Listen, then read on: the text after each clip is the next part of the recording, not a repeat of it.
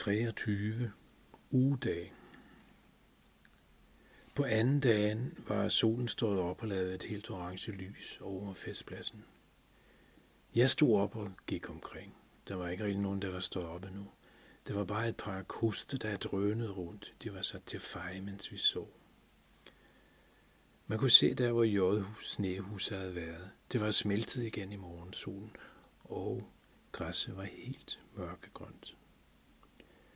Hvide og julemanden havde nok puttet et tryllet korn i sneen, så det farvede græsset lidt mere grønt, når sneen smeltede. Hvide var også stået tidligt op og stod nu ved siden af mig. Nå, hvad skal du lave i dag? spurgte han. Det vidste jeg ikke endnu. Han sagde, at han godt kunne bruge lidt hjælp til at lave en luftballon, som alle børnene kunne komme op i og se ned fra lige her om to dage, når det står jul i græsset. Han havde nogle specielle kiks, han havde lavet til, når han skulle rejse langt og besøge nisser i hele verden. Det smagte som et helt måltid mad. Og man blev rigtig mæt af dem. De smagte både af spejlæg, rugbrød og af gulrod og juice.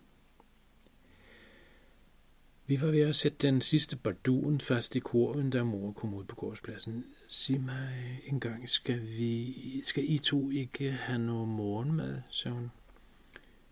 Vi gik ind sammen og spiste, men vi var ikke rigtig sultne på grund af de kiks, vi havde spist før.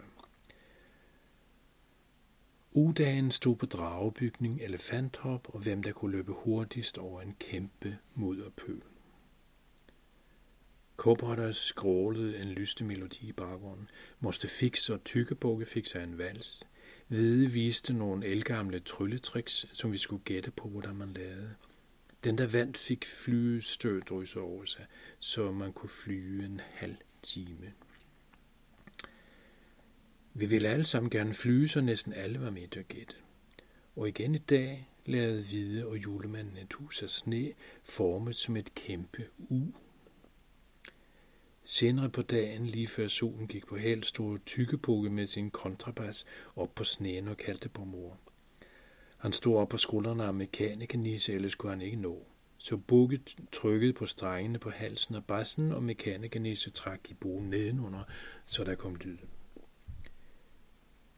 Det begyndte at spille en rigtig hyggelig melodi, og kopperdoniste spillede på sin guitar, og Svingnisse spillede på trommer. Helt nede bagfra kunne man pludselig høre en høj tone, og frem kom mor og dansede ned gennem hele mængden, mens hun holdt tonen indtil hun kom helt op på scenen.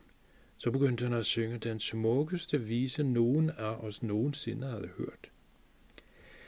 Det var en vise fra dengang hvide var dreng, så der var næsten ingen, der kendte den mere. Den handler om at passe på dem, man holder af, så de kunne passe på sig selv og andre. Hvide stod helt stille med tårer i øjnene. Det var en sang, hans mor havde sunget for ham, når hun skulle putte ham, da han var lille, og han havde ikke hørt den siden.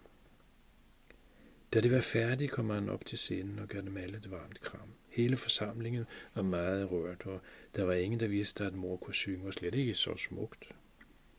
Bandet spillede videre, mens mor hvide snakkede om, hvordan hun dog havde fået fat på den sang.